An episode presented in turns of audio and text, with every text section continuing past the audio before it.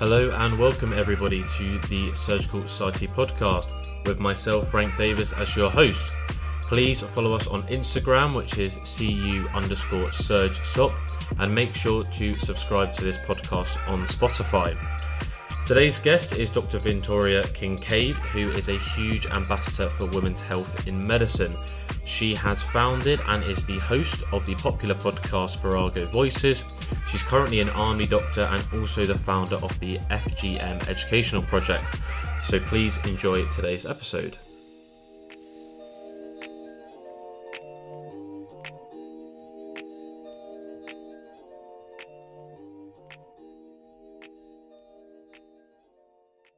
Hello, Dr. Kinkaid. It's, it's lovely to have you on the on the podcast today. Thank you very much for coming on. No problem at all. Um, it's a pleasure to be on. Great. Uh, so we've got a lot to talk about today. You've done some uh, amazing things, some some really things that we're sort of interested in in getting into. But I do like to start uh, some of these podcasts with a bit of quick fire questions. So I'd like to ask you: So, are you binging anything on television at the moment? Oh, um, Emily in Paris. Oh wow, okay. Is it what season are we on on, on that now? Uh, season three. Season I'm trying three. not to binge watch season three because I binge watched season two. So I'm like being very strict with myself and turning it off after two episodes. Fair enough. And do you ever watch sort of any like medical drama, or do you just find it sort of too unrealistic? um, I actually I love Grey's Anatomy, mm. and uh, a lot of people hate me for that, but um, I'm die-hard Grey's Anatomy fan. I, I love the medical inaccuracies. Oh, nice. Yeah. Um, and what about so you wake up? Um, do you have like a go-to breakfast at all, or what gets you sort of through the day? Oh, coffee. Yeah. Um, if during a work week, um, I'll have like a cereal. I'm I'm actually quite bad. I'll have like a Huel. Um, like a liquid breakfast. Um, but on the weekends, I, am a sucker for like a croissant and a coffee. Nice. And I'll like turn my breakfast out by quite a long time. How have you how have you got on with Huel? I've heard mixed reviews about Huel. Yeah, so do you know this is sounding really bad, but Steven Bartlett got me on Huel from I listened to Diary of a CEO yeah. and he always talks about it. Um, so I in the morning I get up early, but I end up like doing I get on my laptop basically straight away because I'm more productive in the morning. Um, so then I tend to kind of forget about breakfast until I'm about to leave. Um, so is really good because you can take it with you. Um, and it tastes all right. It's a bit oaty in taste. Okay. Um, and it's got this kind of like artificial flavor, but it does the job. Fair. A little plug for for Huel then on this podcast as well. Maybe I'm sure I'm not getting paid as, as much as he is. But um, and then what about after like a stressful day? Do you do do you have anything um sort of that like de stresses you or, or in your downtime? Yeah, I love reading. It's going to make me sound like a total nerd, but um, I'll I can sit and like finish a book in an evening. I just need to actually physically take the book off myself and put it down. Um, I love I read anything. Um, at the minute, I'm reading Half the Sky, um, which is a book about. Well, I just started it, but it's about um women um, making up half the sky. It's a Chinese proverb. Okay. Um, and yeah, it's just a basically about the inequalities that women face, which is right up my street, as we'll all find out soon. yeah, well, that's uh, that's the perfect intro, really. So you know how I sort of heard of you and and and first sort of like was introduced to you is through your sort of work with women's health. So tell us a little bit about about that and why you're why you're passionate about it. Yeah, so this is a good question. And um, on the topic of why I'm passionate about women's health, I've been reflecting on this a lot recently. Um, and I've come to the conclusion that I think it's because my core value is justice. Um, I hate seeing injustice. So it really like winds me up. Um, and I actually first became, well, what I would define as a feminist um, back in 2012. And it was when I was on a trip to India and I know you're going to India on your elective. Yes, I'm yeah. super excited for you.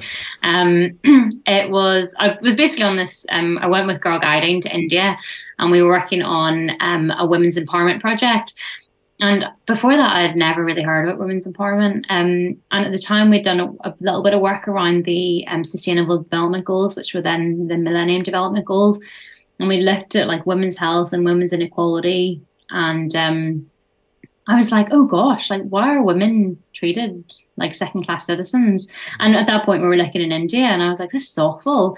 Um, and I remember being really annoyed by it. And I came home and I kind of looked around the UK, and I was like, we're no different in the UK. I, and I think we often, you know, hold ourselves to a higher standard, but you know, there's so many instances where women are have so much inequality and um get discriminated against because of their their gender. Um, so since then, I was an advocate for women. Um, I've been involved um, kind of in lots of women's empowerment projects. Um, I was very heavily involved in Girl Guiding nationally and internationally. Um, and then I went to med school with the intention of doing obs and gynae um, to kind of an extension of women's empowerment is women's health and empowering women through their healthcare. Um, and I love that I can use what I know as a doctor to be able to empower women. Um, and I just think that women are amazing. And uh, I love the fact that I kind of know information that I can help people with. And, you know, I'll talk a little bit more about the podcast, but mm-hmm. um, I set up a podcast called Virago Voices um, during COVID. Um, I've always wanted to do a podcast. I'm such a chatterbox, um, as you'll probably gather. Um, and during COVID, I was like, oh, I just really want something to get my mind off. I was working in the hospital and just wanted to get my mind off it. Um, so I set up Virago Voices, which was all about empowering women through hearing stories about other women. So I interviewed women, basically spotlighted them um, and showed the world the amazing work that these women were doing. And they were just like just my friends at the start. Um, but actually I made I made an Instagram account for Virago Voices and I started just sharing stuff about women's health on it because it's something that interests me. And I shared this um, post about getting abnormal bleeding checked.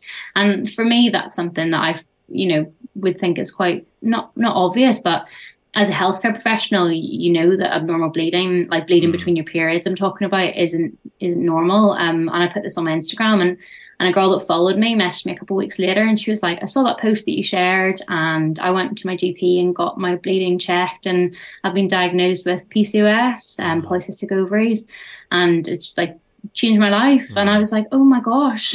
like that's the kind of power that like simple interventions can have. Um, so yeah, I'm. I think women's health is amazing. We don't talk about women's health issues enough. We need to break down stigmas. We need to educate women more, and we need to empower them through um, evidence-based um, education and knowledge. Well, yeah, well, question. it does. It does. No, I mean, an incredible story. You know, it's an amazing sort of what you're doing. You mentioned there that you sort of you went to India, then you came back to the UK, and and you know you weren't happy with well, basically, you know, how we're treating women and, and, and women empowerment and health. Where are we going wrong? Ooh, good question. Um, so I think when I was when I went to India, I was what sixteen. I, yeah, I was sixteen. Um, so and I was really into how into science, and I loved like all the STEM kind of subjects. Um, and I remember looking, and I really wanted to be a rocket scientist. and um, I remember kind of looking at other people in that field and not seeing any women. And I was like, no one looks like me. And and actually, I I think definitely the time that I grew up and when I was going through school, you know, I was the only girl in my science class a lot of the time, and um, we aren't really we weren't really encouraging women to get into science and I find that there was like a very distinct stereotype of what a girl who's interested in science should look like, and and I was like, I don't, I don't like that, and you know, and I just find that it wasn't a particularly hospitable place to be. Um, in terms of women's health, where are we going wrong? Um, I mean, there's a lot. Um, I think we don't talk about women's health enough. Um, we stigmatize a lot of topics still. I mean, literally the other day I found myself like I got a pad out of my bag to use because I was on my period and I was like hiding it before I went to the loo. Mm. and I was like why am I why am I hiding this? It's like a normal thing. Um but there's still so many topics that's so might like ingrained in us already that we should be ashamed of. We should be ashamed that we bleed every month or you know we shouldn't talk about heavy bleeding. Um I remember uh, I was in Ghana a few years back and um I was sharing a room with a couple of girls, and I came on my period, and um, I said to them, "Oh my gosh, I'm on my period," and like we didn't have a, fun- a functioning shower, um, and I was like, "How am I going to wash properly?" And yeah. and the girl was like, "Well, why did you um why did you not get something to stop your periods? Like, why are you having why are you bleeding?" And I'm like, "But that shouldn't be that shouldn't be our answer. We shouldn't just be stopping women from bleeding. I mean, if you want to stop if you don't want to have a period, that's fine. But you know, it shouldn't be the default because it's easier. Um, so I just think there's we just need to think about women more, and even in our language, you know. The other day, my even my partner was like to me, "Oh, you, you know, I I need to stop being a girl because he hurt himself," and I was like, what does that imply to me? Because I'm a girl, and you've just said I need to stop being a girl. Is that implying that I'm weak because you've yeah. expressed an emotion that seems like a quote unquote girl thing. So there's a lot there's a lot of like I guess what they're called microaggressions now and a lot of people tell me that, you know, we don't need feminism anymore, we've got equality. Um, and I wholeheartedly disagree with that. Yeah, and you talk about yeah the microaggressions there and the little sort of sayings that I'll stop acting like a girl. So do you have any advice for sort of parents if they're you know bringing up um you know like a girl and and they were trying to watch what they say or, or about education. Have you got any advice for them? Yeah, I guess. Well, I'm not. I'm not a mother, um, and I understand how difficult it is mm. to be a parent. Um, but I guess it's just being really mindful of that language. Um, I even f- I find myself saying things. You know, for example, today I was in some teaching and they put up um, a slide about a, a nurse and they didn't give the gender. And in my head, I was like, oh, it's a woman. And then it actually turned out to be a man. And I was like, oh my gosh, like I sit on my soapbox about yeah. gender and feminism. And I, I even have these things ingrained in me. Um, so I think it's just kind of being aware of that and also not correct and just correcting it if you do slip into it because it's so easy to make mistakes and it's and it's easy to perpetuate these stereotypes when they're so ingrained in us. Um, and I think that of that that piece of like, you know, if you accidentally are like, oh, don't be a girl, and then and then being like, no, sorry, I didn't mean that, and let's re-examine that because this is really important. Um, is is important, but I think I don't want to place like this unnecessary pressure on parents because sure. they already have it yeah. pretty tough. But I guess, yeah, just letting girls and boys do what they want and not kind of assigning gender roles is really important as well. Mm, no, definitely. And like, I feel like breaking that sort of like implicit bias, isn't it? And and once you recognise it, is you know saying, okay, I'm I'm going to do something or think differently now. You talked about your podcast, Virago Voices. You started that in COVID nineteen. Is it sort of about like teaching and sort of celebrating, yeah, women and also teaching about women's health as well? Yeah, so my last season was called Self Care is Healthcare. Um, and I got, I made sure I got women from, so we were basically talking about self checking. Um, so I had a woman um, talk about um, getting your cervical smear um, and she's from she's set up this organization that's all about being smear ready and mm. um, so she promotes people getting their smears and not needing to like shave or do all the other things yeah. that people feel that they need to do before their smears. Um, I've spoke to um, the founder of a, char- of a, a charity in Australia um, about uh, ovarian cancer. Um, and her kind of story. So, what I was trying to do with that season was educate and give kind of informed give informed consent to women to to do these checks, um, while also kind of spotlighting um, inspirational women in that field. Um, so the next season I'm planning is to be more about the women themselves. Um, I like doing the little incidental kind of healthcare teaching, but actually the point of the podcast is all about spotlighting inspirational women. Um, so I think that's what we'll move back to that kind of um, initial model that I that I started the podcast on. Talking about sort of like other inspirational women and teaching about um, like women's healthcare, I sort of recently read The Female Factor by Dr. Hazel Wallace, the food medic, and she talks about how evidence-based medicine for for women is just almost like non-existent, and all these studies that we use are done on on men, and, and actually a lot of them are done on white men as well. So yeah. What sort of challenges then does that pose for for the future? Yeah, I, it's really it's really shocking when you when you kind of read these statistics and you realize that we don't know that much about women and women's health care. Um, I haven't read the female factor yet. Um, um, it's on my list. Um, but I've just finished reading um, Sex Matters, which is all about um, gender-based healthcare, um, and she talks about um, it's Prof. Dr. Alyson um, McGregor, um, and she's an American emergency physician, and she speaks about how women's health conditions will present differently. Um, so one of the things that she talks about a lot is um, heart attacks and the kind of classical symptoms that we know as a heart attack. So if I said to um, you know a medical student in the ward, what does a heart attack look like? They'll say central crushing chest pain, mm. um, and that's that's a that's a perfect answer, but that's how a heart attack presents in a man. And actually, she's found that women present with um, different symptoms. So women will present with anxiety type symptoms, and they characteristically won't get that central chest, right. chest pain. And actually, further to that, they won't actually get the same kind of changes um, in their ECGs, wow. in their blood tests um, that the men will get. So a lot of women's heart attacks are caused by microvascular disease. So you actually need an MRI for that rather than the kind of um, normal scans that we would do. Um, so even just that is uh, blew my mind because I was like, I don't know how many times that's been drilled into me in medical school, and that kind of awareness that um, women's health care conditions, just even general medical conditions, present differently is is something that I feel like all medical students should know before they graduate. Yeah, absolutely. I I can't believe that this information that you're sharing on your podcast that you know we're sort of reading in in books. Where do you think we should be learning that? Obviously, medical school is one, but in in terms of things like um, like things like smears and you know in checking your breast as well, where where should that information do you think um, be coming from?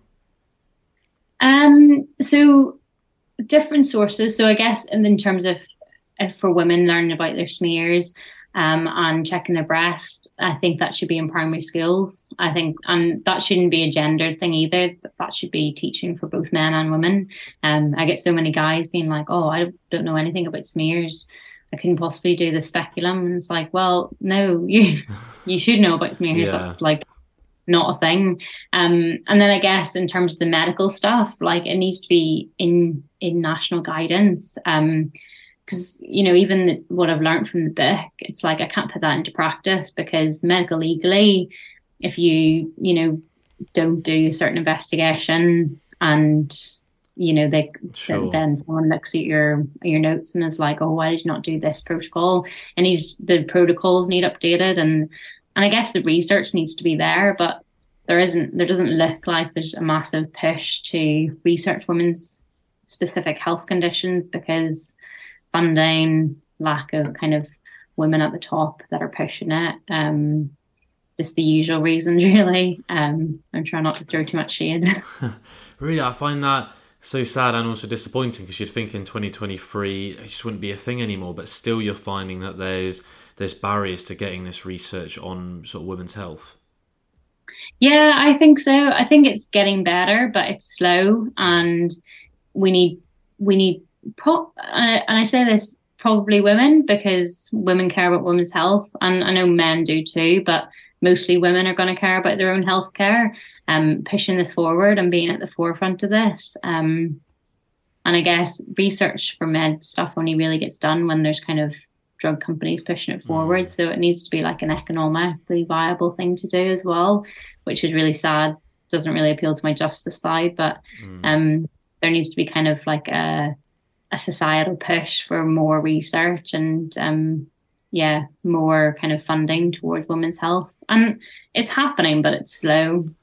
Sure. And, what can men do to sort of help the cause? Because you're right, it probably is predominantly you know women that are pushing this. But is there anything that, that we can do um, to sort of help this this this cause? Definitely. I mean, reading the female factor is a great example of what men can do. Just education.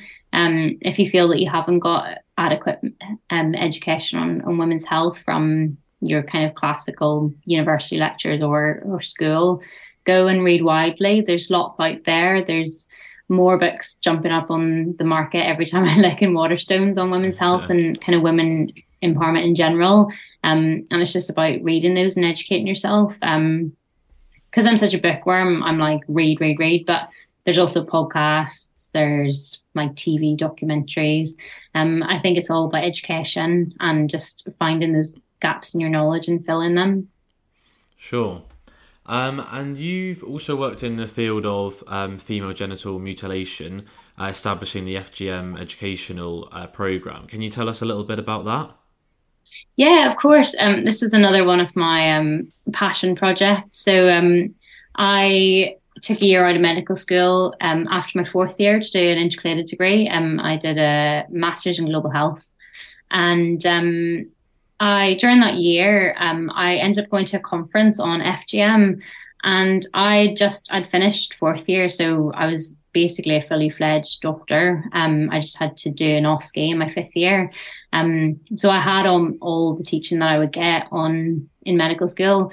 And um, I went to this conference on FGM and I was like, I actually don't know that much about female genital mutilation. Like, I don't think I'd be able to recognize it in clinical practice. And and like that was quite a lot of like vulnerability and honesty from me. And, mm. and, and I was like, maybe I missed the lecture. So I remember speaking to my supervisor, my master supervisor, and and we were just having coffee, and I was like, I'm really interested to see if any if anyone else agrees.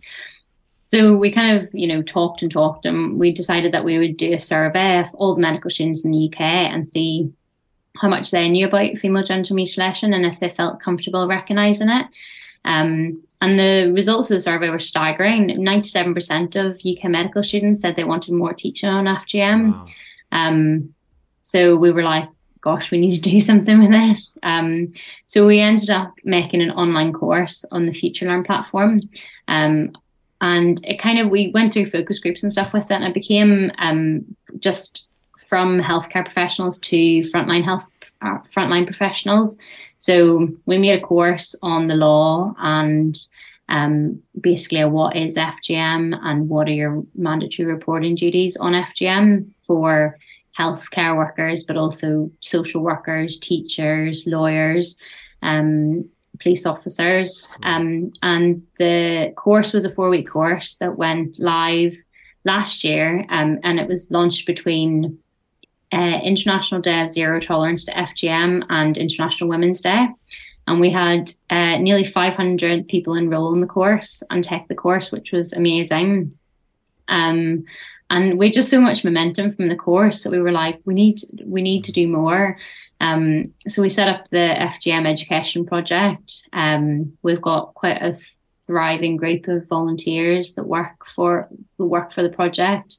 Um, we get mass we supervise master students to from the university of aberdeen to help us with the project and do some research with the project. Um, and we're hoping to kind of roll out um, the course again this year. It should be launching on the 6th of March.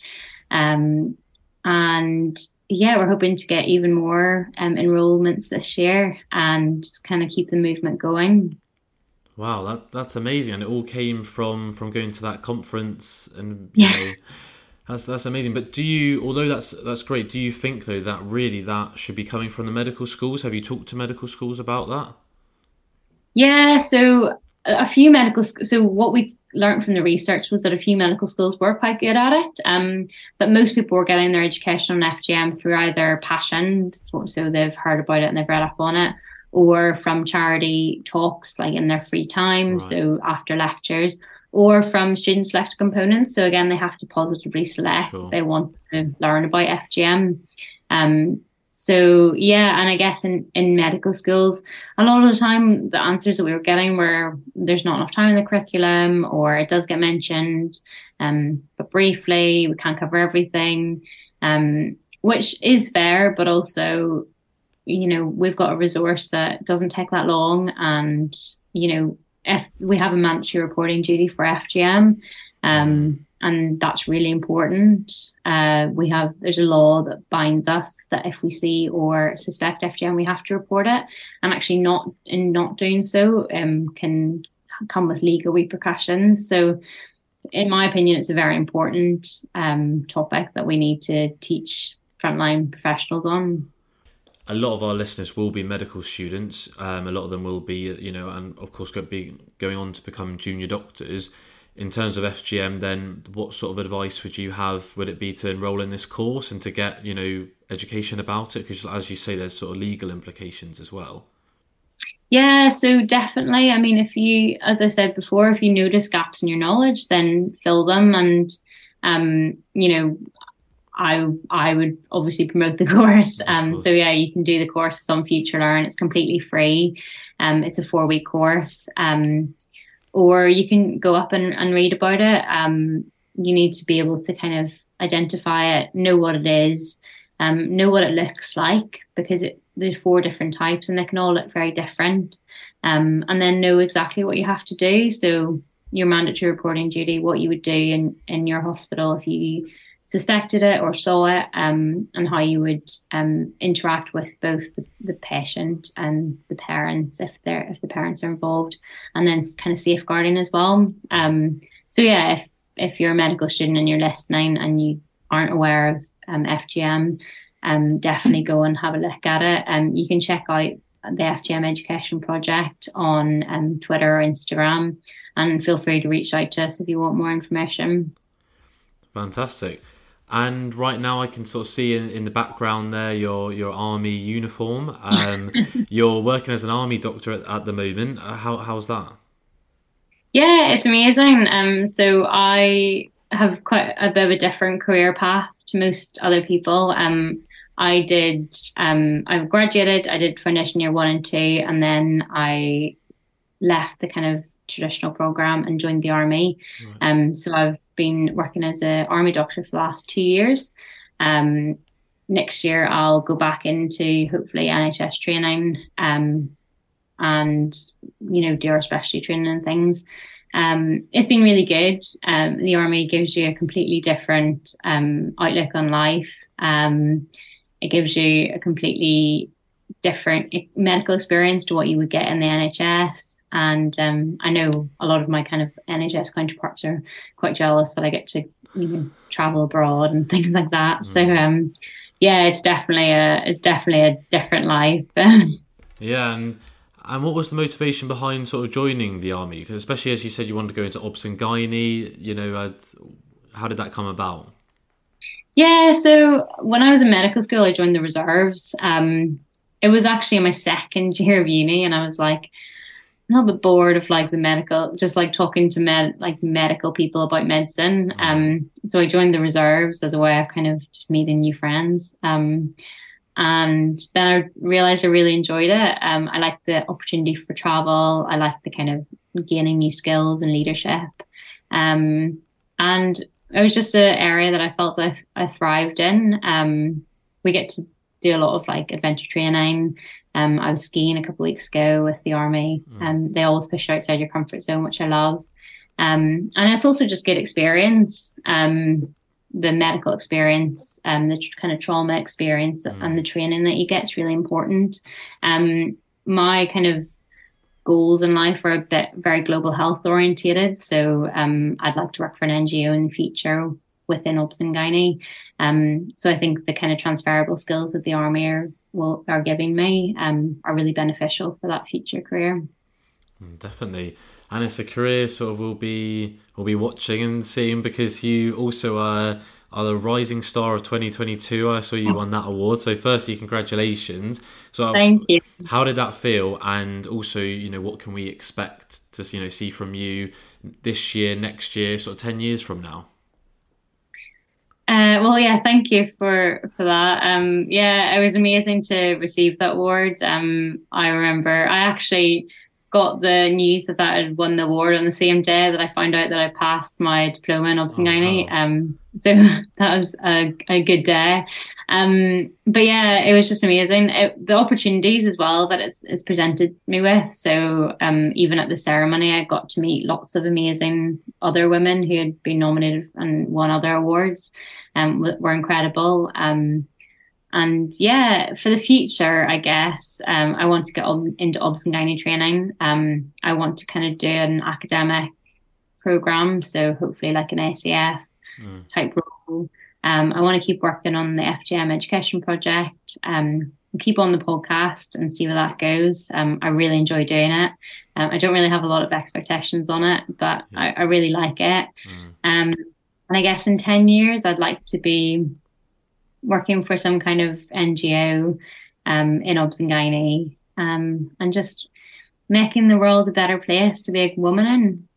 Oh, that, that's absolutely lovely. And and if you have a uh, like a message or something that you really believe in or want to say, you know, whether it's um, about like global health or in fact to like the sort of the women that are listening at the moment. So what what would that be? Oh, that's a good question. Um, well, I guess so. My favorite phrase is "you're enough," um, and I think that women and me personally struggle with that a lot. So, um, if you're a woman listening, or well, and a man mm. too, but particularly women, because I think that we don't often kind of put ourselves forward for things and um, and talk about ourselves enough. Um, yeah, you are enough, and um, anything that you want to do, go for it. The worst someone can say is no. Um, and I've, that's definitely a lesson I've learned recently is that you kind of just have to put yourself in that position. And um, something my mom always tells me is that you you know it's better to be in the ring and know, falling down rather than be in the audience and never have tried. Mm. So if you've got a dream, just go for it. Um, and you know if you need some motivation for that, think about how much of a role model you'll be for future generations. Because um, really, the most important people are the next generation, and that's the people coming behind us. So, if we can make the world a better place for them, then they've done a great job. Um, so, yeah, my um, kind of message would be you're enough, and to always just follow your dreams. Well, that's a fantastic sort of note to end it on, and and you certainly are an inspiration and making the world a better place. So thank you very much for talking about what you've done because it's absolutely incredible. No problem, and thank you so much for having me on the podcast.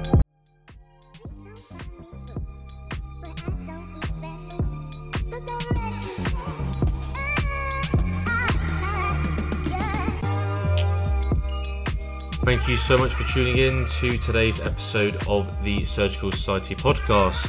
As we talked about in today's episode, Dr. Kinkaid has her own podcast Virago Voices, and I would massively recommend giving that a listen. And I put that in the link below of this podcast. In two weeks' time, join me as I speak to Cardiff alumni Dr. Dean Burnett, who is a world famous author, most notably The Idiot Brain and most recently, emotional ignorance. And we take a deep dive into neuroscience.